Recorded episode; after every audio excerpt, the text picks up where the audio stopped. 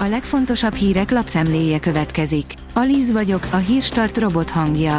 Ma december 30-a, Dávid névnapja van.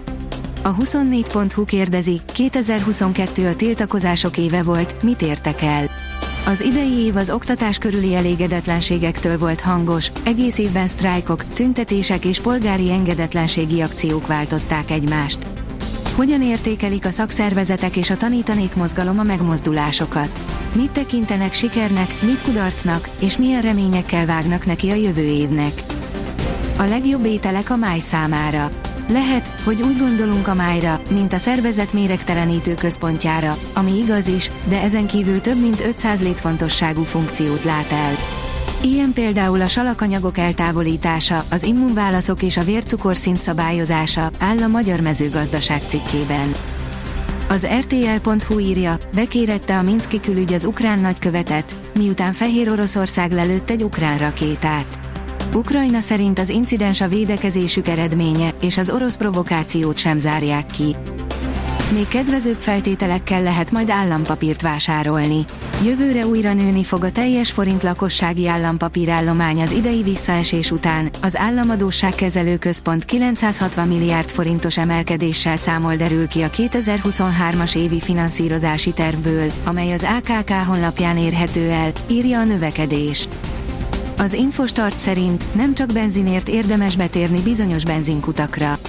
Országszerte 151 MOL töltőállomáson elérhetőek az ingyenes mikrocsip leolvasók áll a társaság közleményében.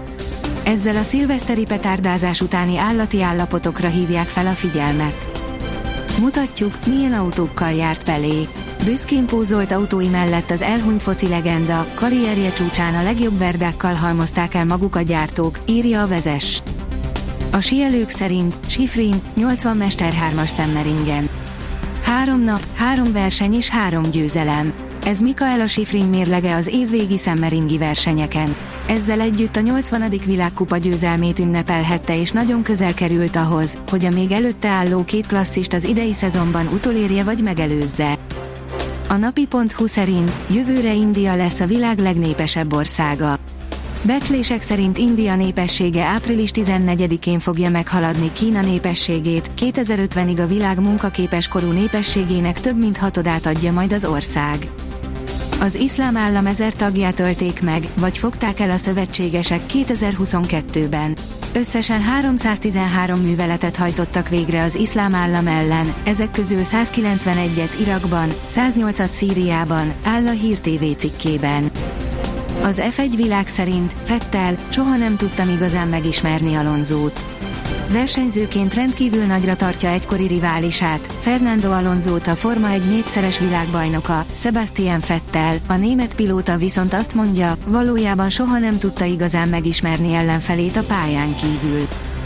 A fintek oldalon olvasható, hogy megállíthatatlan az indiai növekedés.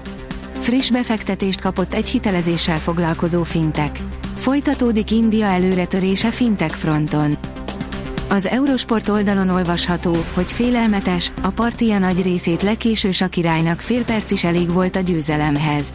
Magnus Carlsen már egy ideje legalább egy fejjel kilóg a jelenlegi sakmezőnyből, és ezt ismét sikerült bizonyítania az Almatban zajló villámsak világbajnokságon. A norvég világklasszis szerdán megnyerte a gyors sak VB-t, majd csütörtökön már a Blitz világbajnoki címért ült asztalhoz. A magyar nemzet kérdezi, Ronaldo bukása vagy Messi diadala volt a nagyobb 2022-ben. Korszakok értek véget, az idei év sok szempontból fenekestül felforgatta a nemzetközi futball életet. A kiderül oldalon olvasható, hogy hideg front vonul át felettünk, de utána még melegebb lesz. Pénteken gyenge hideg front vonul át hazánk felett. Hatása azonban nagyon gyorsan megszűnik, ugyanis a hétvégén több fokkal melegebb időre számíthatunk. A Hírstart friss lapszemléjét hallotta. Ha még több hírt szeretne hallani, kérjük, látogassa meg a podcast.hírstart.hu oldalunkat, vagy keressen minket a Spotify csatornánkon, ahol kérjük, értékelje csatornánkat 5 csillagra. Az elhangzott hírek teljes terjedelemben elérhetőek weboldalunkon is. Köszönjük, hogy minket hallgatott!